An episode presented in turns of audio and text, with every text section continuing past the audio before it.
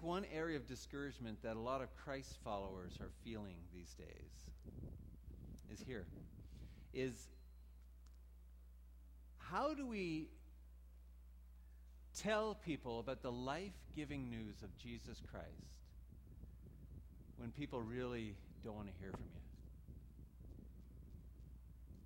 How do you share the, the truth of Jesus Christ to ears that are covered or hearts that are apathetic?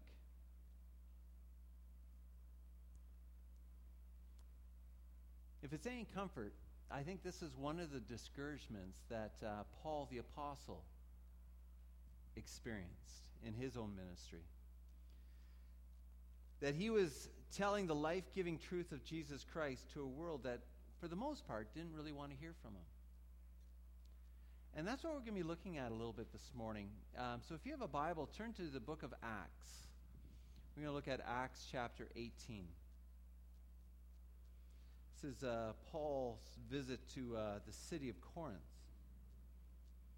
So, Acts chapter 18, beginning in verse 1, reads After this, so Paul was just in the city of Athens. It says, After this, Paul left Athens and went to Corinth.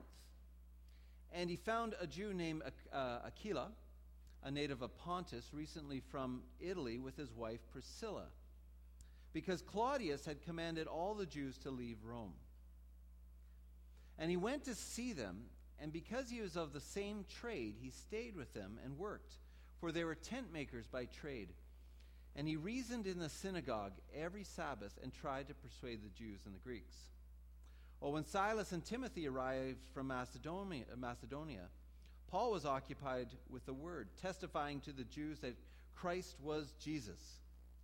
And when they opposed and reviled him, he shook off his garments and said to them, Your blood be on your own heads. I'm innocent. From now on, I'm just going to go to the Gentiles. And he left there and he went to the house of a man named Titius Justus, a worshiper of God. And his house was next door to the synagogue. Crispus, the ruler of the synagogue, believed in the Lord together with his entire household. And many of the Corinthians, hearing Paul, believed and were baptized. And the Lord said to Paul one night in a vision, do not be afraid, but go on speaking, and do not be silent, for I am with you, and no one will attack you or harm you. For I have many in the city who are my people. And he stayed a year and six months, teaching them the word of God among them. But when Gallio was proconsul of Achaia, the Jews made a united attack on, on, Paul and brought him before the tribunal, saying, This man is persuading people to worship God contrary to the law. But when Paul was about to open his mouth, Gallio said to the Jews, If it were a matter of wrongdoing or vicious crime, O Jews, I would have, have reason to accept your complaint. But since this is a matter of questions about words and names of your own law, see to it yourself. I refuse to be judge of these things. And he drove them from the tribunal. And they seized Sosthenes, the ruler of the synagogue, and beat him in front of the tribunal. But Gallio paid no attention to any of this. Let's pray. Lord, this is your word. You are the God of the universe, and you have revealed yourself to us through your word. And so we pray that you would grant us this grace, that you would grant us ears to hear, eyes to see, a heart to receive from you this morning, and then the courage to respond to what you say to us. In Jesus' name, amen. So, just going to set up what's going on here. Here we have Paul, earlier follower of Jesus Christ, arriving in a city called Corinth. And he arrives in the city a discouraged man. Now we know this because in 1 Corinthians, is one of the letters Paul wrote to the church in Corinth, he describes how he came to Corinth. He says, I came to Corinth, quote, in weakness and in fear and with much trembling. And if you were Paul, you couldn't really blame him for feeling a little bit discouraged as he enters into Corinth because of his experiences that he had had in the last few cities that he had visited. In the last few cities, he had been, he'd been beaten, he'd been flogged, he'd been stoned, he'd been dragged outside the city gates, left for dead. Athens was a little bit better. All the people did there was just mock him, they didn't throw stones. But for Paul, here he is heading into Corinth, and things don't look good. And they don't look good, especially because of what we know about the city Corinth that he's going to. What do we know about Corinth? Well, we know that it was a major city in the first century. Corinth had a population of around 200,000 people, which is a pretty big city in the first century.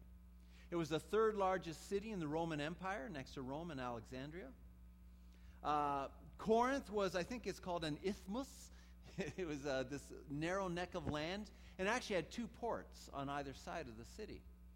And one of the things that comes with being a port city is that uh, it was a tough town. Corinth was a tough place. It was a place where one Greek scholar says it's a place where only the tough can survive, right? They, they had that on their license plates Corinth, welcome to Corinth, only the tough can survive. And in many ways, because it was a port town, there was a lot of money, right? A lot of port towns have a lot of money, and there's a lot of wealth floating around. Think of Fort McMurray, which is not a port town, but think of all the money that went to Fort McMurray when it started to expand. With a lot of money comes other stuff, right? And so we shouldn't be surprised that one of the issues in Corinth was, um, was a lot of sexuality. Uh, Corinth was the center of the worship of Aphrodite, the goddess of love. And in Corinth, there were about a, uh, there was a temple, an Aphrodite uh, temple, and there was about a thousand prostitutes in town. And every night they would descend upon the city. And so it's not surprising that in the first century, uh, to Corinthianize was an expression to, to be sexually immoral. Um, if, if, there was a Greek play at the time and there was somebody who was drunk in the play, guess where they were from? They were from Corinth. And so it was a port town, lots of money, lots of sexuality. It was culturally diverse, as a lot of port towns are. And this is the place that Paul is coming to. Paul is entering into the Vancouver of the ancient world. Corinth was a city renowned for its immorality. It's a tough town, and his hopes as he's entering into Corinth may not have been very high. But we read that Paul ends up staying in Corinth for a year and a half, which is longer than any other place. We also know that in the midst of all this mess, a church is formed. A wild, turbulent, but extremely gifted church. And if you want to know more about this church, you read Paul's two letters to the church, 1st and 2nd Corinthians. So what happened? Well, we know that when Paul arrives in Corinth, he meets a couple whose names are Priscilla and Aquila. And they become, and you'll come across the, these names in other letters. It's interesting. They become long lasting friends of Paul. Now, I'm just going to get a little nerdy on you, a little history nerd sidebar here, because I, what I love about when you read scripture, sometimes pieces get put together. We read about Priscilla and Aquila. Where were they from? Do you remember? Where were they kicked out of, according to the text?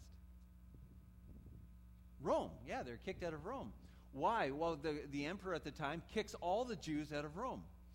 And so, if you do a little bit of digging in history, you realize why did the emperor kick Jews out of Rome?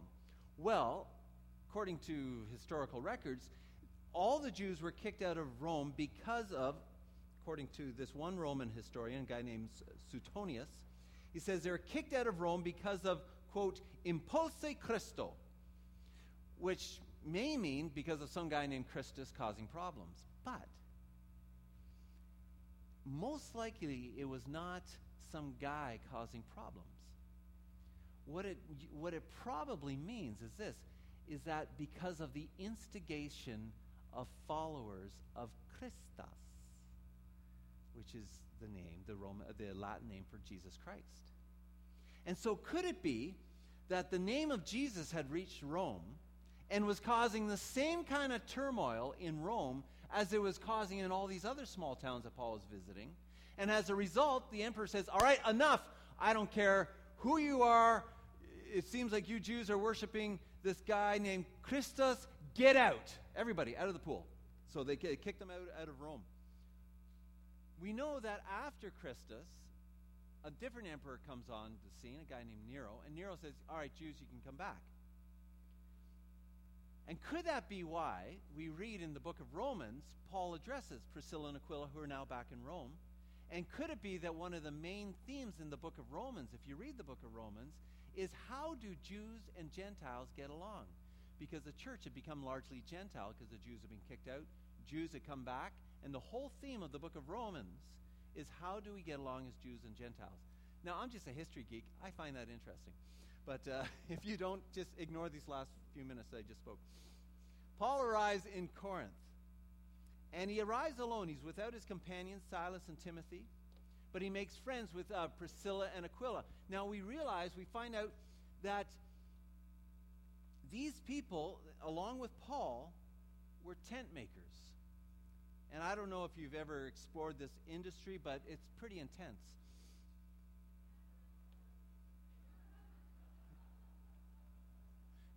I thought that was kind of clever. I took a poll.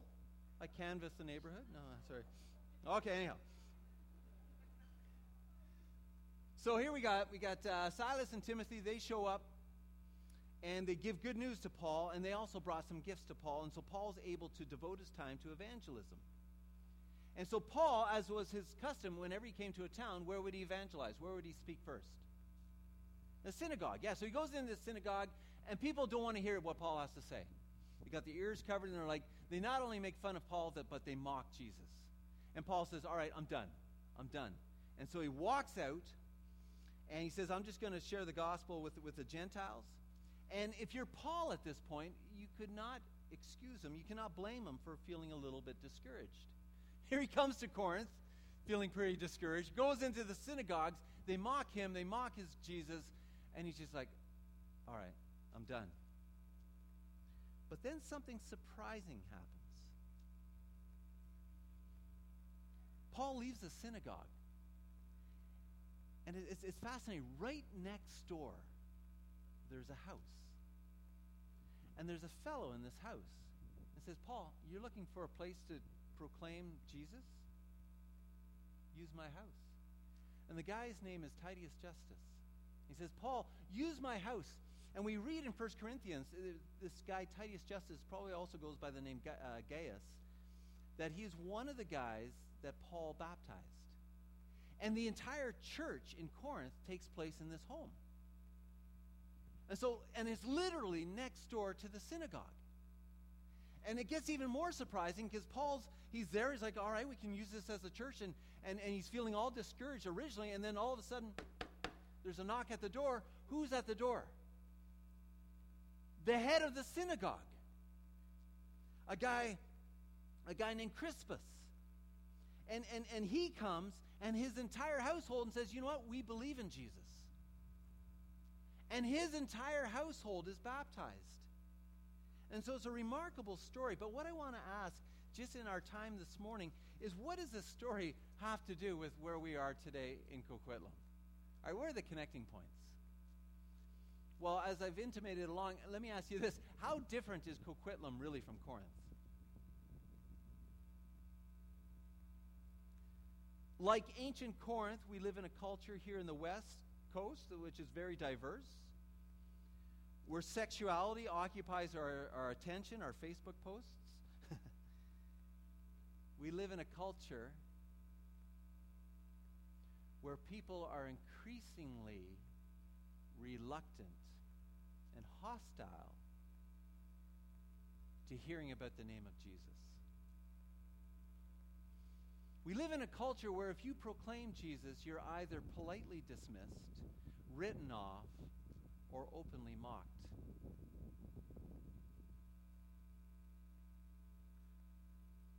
And I don't know about you, but I find it's pretty easy to get discouraged. So the question I want to ask is how do we persevere in sharing our faith in our own Corinths of today? What kept Paul going?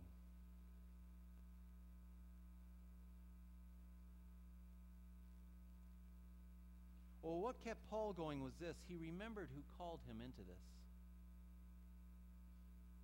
It was the one who called him. Paul writes in 1 Corinthians chapter 2 verse 2 he says, "I resolved to know among you nothing except Jesus Christ and him crucified." And it was, it was the call of Jesus in Paul's life that kept him going, even when he probably wanted to walk away. And here's the thing it's the call of Jesus in your life that's going to keep you going. If you just do the church thing and you get involved in the church and you do stuff that people are supposed to do in the church and, and you do this simply because this is what a Christian should do, you are toast. You're, you're done. It has to be the call of Jesus in your life that'll keep you going. And so, as Christians, as followers of Jesus Christ, I'm speaking to those of you here this morning who are followers of Jesus Christ. If you're a follower of Jesus Christ, you need to do whatever you can to keep your heart alive to the one who called you. And one of the things you can do, uh, one of my favorite guys in church history is a guy named John Newton. He lived in the 18th century. And John Newton, uh, he was a former slave trader. He understood grace. God called him out of this. Um, an extraordinary life. But one of the things that John Newton did is every year he would have certain anniversary dates. And he would do whatever he could, every, not just every year, but every week, to try to remember the fact that he was saved by grace.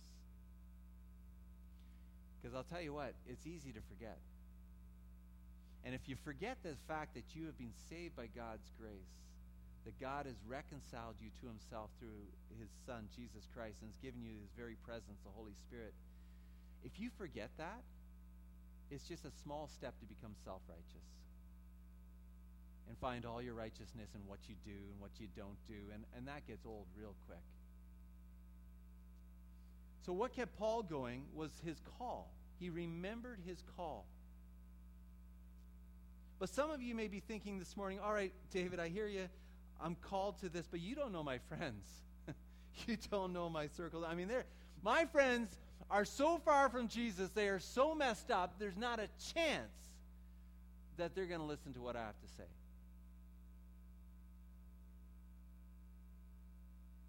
Well, look at Paul. Paul knows what Corinth is like. He also knows how messed up people are. And how does he know how messed up people are? Because he looked in his own heart. He knew how messed up he was, right? He, know, he knows how messed up this new church is going to be, but he perseveres in grace and in truth because he knew that he was so messed up at one point that one point he was blind, but God gave him eyes to see. That once he was far away, but God, in his grace through Jesus Christ, brought him near. And, and I tell people this all the time when I talk to parents and they're saying, oh, my son's so messed up and he's, he's, zipped, uh, he's doing all these things he shouldn't be doing. It's like, man, that was me. that was me. I mean, for most of my younger days, I was as far away from Jesus as you can get. I was hostile. I was one of those guys who would mock Christians. I'd go gunning for them. I was an atheist for, for much of my younger days. And I always tell people, you know, if God in His grace can reach a bonehead like me, and He reached me on the other side of the planet, and He reached me in China, of all places, if God can reach me and His grace can extend to me, I mean, your son is not that far, right? And so you look at your friends and you're like, well, look how far away they are from Jesus. Yeah, that's okay. Nobody's out of God's reach. But some of you might be thinking, well, but I'm no evangelist. Can't I just be a Christian and live kind of like a quiet Christian life and not do the whole evangelistic thing? No. Sorry. You can't. Um, I mean, all you have to do is read the book of Acts, and you'll know that the absolute priority that evangelism has in this text. This passage, along with so many other passages, reminds us that if you're a follower of Jesus Christ, like it or not, you are called to proclaim the good news of Jesus Christ. And you do this for two reasons. And neither one of these reasons is obligation. If you're doing it because of obligation, that won't get you very far. you do it for two reasons. One is joy.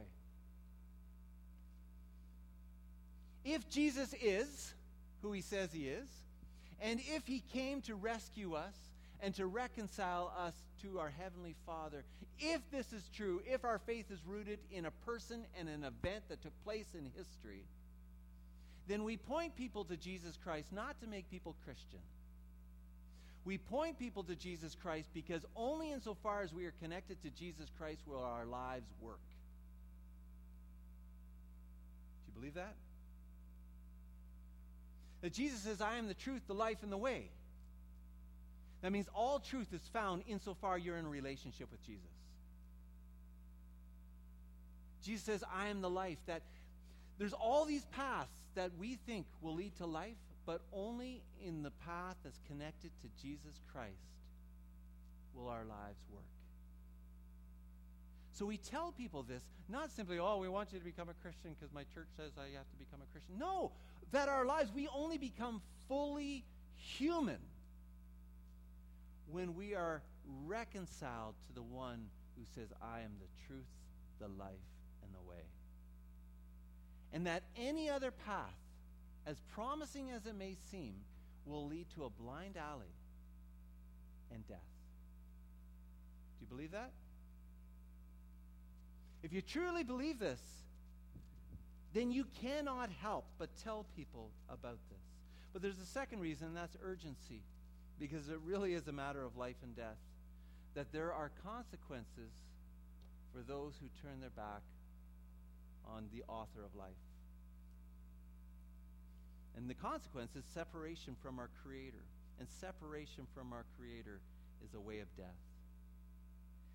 And so when you don't want to tell people about the truth of Jesus, here's my challenge to you this morning lean in and do it anyways. Let me tell you about a buddy of mine. Uh, his, his, name is Trust. and uh, yeah, it's a great name. And uh, he was out, and uh, he was, I think he's in the States, and he's coming back to Canada, and he's on a ferry or something like that. And uh, he had to call home because there was an issue with the ferry. Big surprise in the summer. Um, he didn't have a cell phone, or his cell phone was dead. So he sees this young couple in a car, and he's like, "Okay, I don't want to freak them out, but you know, I need to call home." So he knocks on the window. He goes, "Sorry," he goes, "I don't want to disturb you. Can I borrow your phone? I need to call my wife and tell her that you know I'm, I'm going to be running late." And they're like, "Sure, you can." So he calls, and he finishes it, and then he feels prompted by the Holy Spirit. The last thing you want to do is obey the Holy Spirit in this, but he does, and he just says, "So." Um, you guys been together for a while? Well, yeah, you know, we, we just got married. You say, oh, well, congratulations. Um, do you know, you know, I know you love each other. I mean, you deeply love each other. Can I say something? And, and don't freak out. but this love that you have, you know, if it's just an emotion, it's only going to get you so far. But there, you know, there's a, actually a standard of love and the standard is a person. And you probably think I'm some kind of weird person, but I just want to tell you that this, this person is Jesus. And, and my friend Trust is telling me this. He's, he said, at any moment, I'm expecting them to go, start to roll out the window, right? you know. but, and they're like, oh, thanks for sharing that. He goes, and he wants to walk away. He's just like, do you know, I know this is going to sound weird, but you're n- newly married and you're going to face a lot of challenges in life. Can I pray for you? And I said, Sure. And he prayed for them, and that was it. And then he was done. And he was telling me the story. He says, he goes, David, goes, at every moment, he goes, I didn't want to do this. I expected them to be calling 911, rolling up the window, uh, just shaking their heads or doing something. But they received it. And at each moment, he wanted to walk away, but instead he leaned in. Have you ever had that experience in your life where somebody says something, it's just like, you know what? And, and there's that moment of decision. I could walk away or I can lean in. We are called to be faithful witnesses. Now, get that. That means we're not called to be successful marketers, right? We're not vacuum salesmen but we share faithfully. And we're also not responsible to how people respond. And you look at Paul, I mean, he shares the gospel, and he's a master at this. And look at the responses. he either gets beaten up, he gets mocked, or people say, oh, we'd like to hear more. Right? So, how do we do this? How do we share the gospel? Okay, by, first of all, remembering that we are missionaries. If you're a missionary, what is the first thing you must do if you arrive in, on, on a mission field? What's the first thing you need to do? Anybody former missionary or knows anything about mission? What do you do when you Sorry? Meet some people, that's right. Yeah, you can't be a missionary and stay in your room. Yeah, you got to connect. But why why are you meeting with the people? To understand who they are, right? If you, also need to learn the language too, right? If if you don't know the language, you need to know the language of the culture, right? And so, as, as, as missionaries, we need to understand the culture, we need to understand the language. And here's the thing Scripture tells us that we are missionaries, that we are sojourners, we are exiles, we are ambassadors in this world. So, let me ask you this Do you understand our culture? The danger is because maybe you've grown up here, you think, oh, of course I understand the culture. I'm not sure if we do. You and I need to learn our culture deeply. And that means we need to understand not only what's going on, but, but why things are going on. Let me ask you this Why is there such antagonism towards Christianity in the media?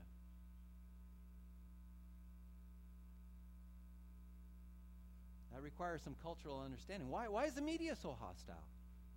Why is it, as a Christian, you can walk with somebody? As a Christian, you can walk with them in their struggle with homelessness. You can walk with someone in their struggle with, with addiction. You can walk with them in their struggle with, with all sorts of issues. But the moment you try to walk with someone in the area of sexuality, there's a wall. Why? What is going on in our culture? I want to challenge you that part of being a missionary is to learn our culture and to learn it deeply. Secondly, you and I, if we're to be missionaries in this world, we need to love people deeply. I don't know if I shared this story before, but I remember I was teaching a class on world religions. And there was a guy who came into the class, and I was teaching on, um, on, on Sikhism, on, on, the religion of the Sikhs. And um, there was a guy who came to my class, and he was an expert on everything to do with Sikhs. He had their holy books, he had studied this and studied for 25 years. He knew Sikhs inside and out. I'm like, wow, this is pretty impressive. I said, why am I teaching this, man? You should come up and teach. And, and as I was talking to him, he, I, I asked him this question. I said, why are you so interested in studying about Sikhs? And he says to me, he goes, they've taken over my neighborhood. I'm like, oh, okay, hang on. He goes, yeah. He goes, you know, my neighborhood used to look like this, and now it's Sikhs everywhere. I'm like, let me ask you this. In 25 years, have you ever led anybody to Jesus? No. And I thought about it. I said, I know why. Because you may know everything about Sikhs, but you don't love them. You can't lead somebody to Christ if you don't love them. And part of our challenge is we need to not only learn our culture deeply, but as Christ followers, we need to love deeply. We need to recognize that in our world, people need the same thing that you and I need love, meaning, and acceptance. And so we need to love people. And to love people deeply means I'll just tell you, Facebook debates never work, okay? Thirdly, we need to look for opportunities. In our culture today, the stereotype of Christians is, is uh, a bigot, narrow minded, hypocritical, intolerant, and just weird. Okay? You need to recognize that's the, that's the picture of Christians in our culture. And so what if instead of saying, well, we're not weird, oh, we're not, what if we just, all right, all right, that's what you think. I'm going to surprise you. I'm going to do something that's just going to blow your paradigm. And to do something that, that, that will just cause people to scratch their head. I had a buddy of mine when he lived in uh, China. He did something very, very simple. Is um, he was walking along this, this, this path, and he's at this university, and there's um, a tap that was left on, and the water was just spraying everywhere, and it was just that all morning. The water was just left on. And so he walks all the way over there, t- turns the tap off, and then carries on, thinking nothing of it. But people watched that, and they came up to him afterwards in his class. They said, Why did you turn off that tap? He goes, Well, you're wasting water, and water's important, and, you know, just, I thought it'd be the right thing to do. He goes, Nobody would do something like that, which is strange. Tell me more about why you did this. And it was such a simple act that was a launching pad for so much conversation about Jesus. So why don't you ask ask yourself this question: Where where can I surprise someone? All right, that's your picture of Christians. All right, I'm going to surprise you. I'm not going to try to defend. I'm not going to. I'm not into image control, but I'm going to surprise you. As a good friend of mine says, as Christians, we need to be weird enough that people wonder about us, right? and finally, we need to look for movements of the Spirit. That means we have to recognize that the Holy Spirit's at work long before we even show up. Okay, and the last thing is this is that you and I, in order to, to live authentic Christian lives, we need to remember that as we're living this life, there's going to be joy in the journey. We don't do evangelism like, oh, all right. There's joy in this. And discouragement will not have the final word. How do we know this? Well, we look at Paul. He arrives in Corinth in discouragement and he's alone. The first thing that God provides is friendship. You notice that? First thing God provides for him was friendship with, uh, with Aquila and Priscilla. And I'll tell you, one of the biggest things in the Christian life is friendship. This picture that we have of Paul going from place to place as a solo evangelist, sharing the gospel, is not the case at all. Wherever Paul went, he found partners in ministry or he traveled with somebody. And one of the key things in the Christian life is friendship. I've, I've spoken on this here before, but I'll tell you if you don't have a good Christian friend,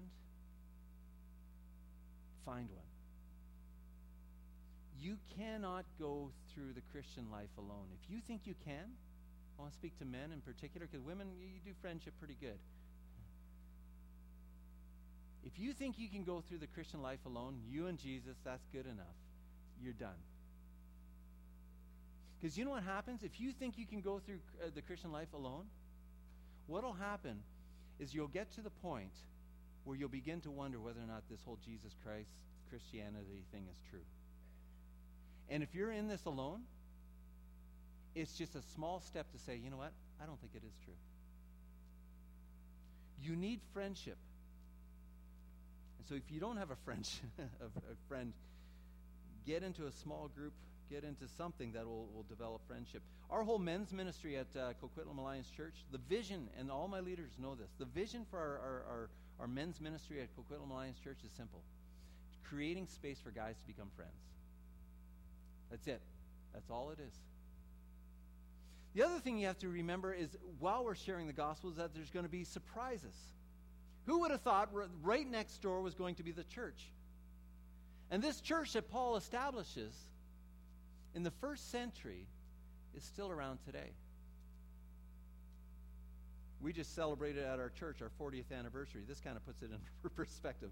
They just celebrated their, I don't know, 1900, 1900th anniversary. The last thing that Paul gets is he gets encouragement. And the greatest encouragement comes from the Lord himself. Look what Jesus says to him. Jesus visits Paul and he says to him, he says, Do not be afraid, but go on speaking and do not be silent. For I am with you, and no one will attack you or harm you. For I have many people in this city who are my people. And then says Paul stays for a year and a half. Jesus says to Paul, Do not back off in sharing the gospel. Keep going, even when you're afraid. Why? Because I'm with you. So let me ask you that. Let me ask you this. Is, is, is that enough for you? To know that Jesus is with you? then Jesus says, I will protect you. Now, how does he protect Paul? Well, we see what happens that this kind of the last part of the passage, Paul gets dragged up before uh, one of the leaders in the city, and they said, This guy's causing all sorts of problems. You know, arrest him. And the leader of the city says, "You know what? If this was if he was really causing problems, then maybe I'd do something. This is just one of your law things. I don't care. Get him out of my sight." And then everybody, the whole crowd turns on the guy who brought them forward, beats him up. Um, but what actually happens, it's just kind of a, a sidebar note in, in, in the gospel. It's like, oh, okay. They all get mad at him. But what this actually did is bought Paul freedom and the church freedom to be able to proclaim freely Jesus Christ for, for quite a long time. And here's the thing God will reassure his servants at critical times. I came across a story, um, Martin Luther King. He describes an experience that he had in, in Alabama, Montgomery, Alabama. This is what Martin Luther King wrote. He says, After a particular strenuous day, I settled in bed at a late hour. I was about to doze off when the telephone rang, and an angry voice said, Listen, nigger, we've taken all that we want from you. Before next week, you will be sorry that you ever came to Montgomery. I hung up but could not get to sleep. It seemed as if all my fears had come down on me at once, and so I got out of bed and began to walk on the floor. I was ready to give up. I tried to think of a way to move out of the picture without appearing like a coward. In this state of exhaustion, my courage was almost gone, and I determined to take my problem to God. My head in my hand, I bowed over the kitchen table and I prayed aloud. And the words I spoke to God that night are still vivid in my memory. I said, I prayed, I'm here taking a stand for what I believe is right, but now I'm afraid. The people are looking at me for leadership, and if I stand before them without strength, without courage, they too will falter. I'm at the end of my powers. I've got nothing left. I've come to the point where I can't face it alone. And at that moment, I experienced the presence of the divine as I had never before experienced him. It seemed as though I could hear the quiet assurance of an inner voice saying, Stand up for righteousness, stand up for truth. God will be at your side forever. Almost at once, my fears began to pass from me. My uncertainty disappeared. I was ready to face anything. The outer situation remained the same, but God had given me inner calm. Now, the presence of Jesus does not mean that everything's going to work out. Doesn't mean there's no suffering in the road. We know that Martin Luther King and Paul both suffered. They both experienced death, violent death. But it does mean this is that Jesus will never leave us nor forsake us. That Jesus will be present with us, and while we're sharing the gospel, that he will surround us. And then Jesus says this last promise to Paul is powerful. Notice what he says. He says, I have many people in this city. So Paul's just arrived. And I think what Jesus is saying to Paul is like, you know what? There's a lot of people that I've gone ahead of you. I've been preparing people's hearts. You're not, this, Paul, this is not all about you. It's not just your work. I've gone ahead of you. I've prepared people's hearts. All you need to do is proclaim the truth of Jesus. I've done the work ahead of you. And I've and you've probably experienced this yourself. There's been situations where I've spoken to people about Jesus and I've kind of stumbled and I kind of blah blah blah. I don't even know what I said, and the person's like, "Yeah, I need to respond to Jesus." I'm like, "Really?" because of what I said? Because the Holy Spirit had been preparing the hearts. There's other times it's like, "Wow, I don't even think Paul could have presented that as well as I just did." And people are like, yeah, I don't care what you say. Because their hearts haven't been prepared. It's the work of the Spirit who goes ahead of us. You and I are called to be faithful. And I think that's what, Je- what, Paul, what Jesus is, is saying to Paul. You know what? Just be faithful. I've gone ahead of you on this. I have many people whose hearts I've prepared in this town that are ready to receive me into their life. Now, here's the thing who is it in your own life? Maybe at work, maybe at school, maybe in whatever circle you happen to run in. Who is it that Jesus has already gone ahead of you and is preparing their heart to return to Jesus, to, re- to receive Jesus.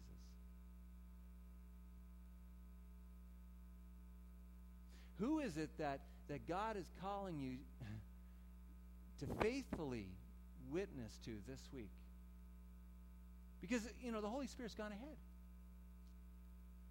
And do you trust that Jesus is as strong and as good and as present as his word says he is, that he will be faithful in this? Do you trust him in this? if you're like me, it's like, well, sort of, but I kind of like to know the end result before I, I kind of lean in. And that's a question that might be on your mind today. It's like, okay, David, I'll do this, but how are things going to turn out? Are they going to respond? To which I would say, I have no idea. I have no clue. You and I are called to lean in. And we are called to bear testimony to the reality of Jesus, that he is the truth, the life, and the way. And whether or not a person receives it really is not up to us. We're called to be faithful. So the question is who is God calling you to be faithful to this week? I would challenge you to ask Him. And in that moment, in that conversation around the water cooler or wherever you happen to be, and, and you're watering your withering plants, you know, instead of shirking back to lean in and, and to proclaim the truth with love and grace and kindness because that's who Jesus is. Will you do that?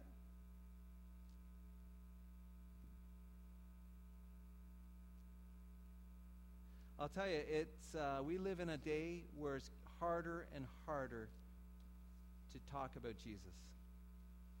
And that's hard for us as Christians because we've been living in a bubble for about 40 years.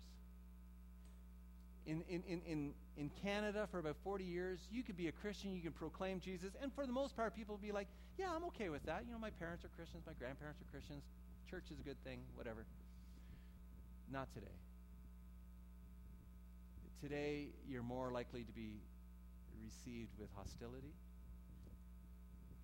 But I'll tell you, if there's ever a thirst or a hunger for life, it's now. And we proclaim the truth of Jesus, not because we want to point people to become Christians, but only in Jesus is there life. So let's pray. Father of all grace, Father, Son, and Holy Spirit, we thank you for your grace. We thank you for the grace that rescued us. We acknowledge that once we were lost, but now we're found. Once we were blind, but now you've given us eyes to see. And this is all grace, all grace from beginning to end. We thank you that in Jesus there's life. And Lord, we pray that you would grant us this grace and this courage that we would proclaim in love, in grace, in kindness, but also in truth, the hope that is found in Jesus. And death that is the result of not finding Jesus. That our lives will only work insofar as they're connected to Jesus. And so, Lord, we pray this morning, we pray that you would bring to mind, bring to our hearts those that we need to share this with.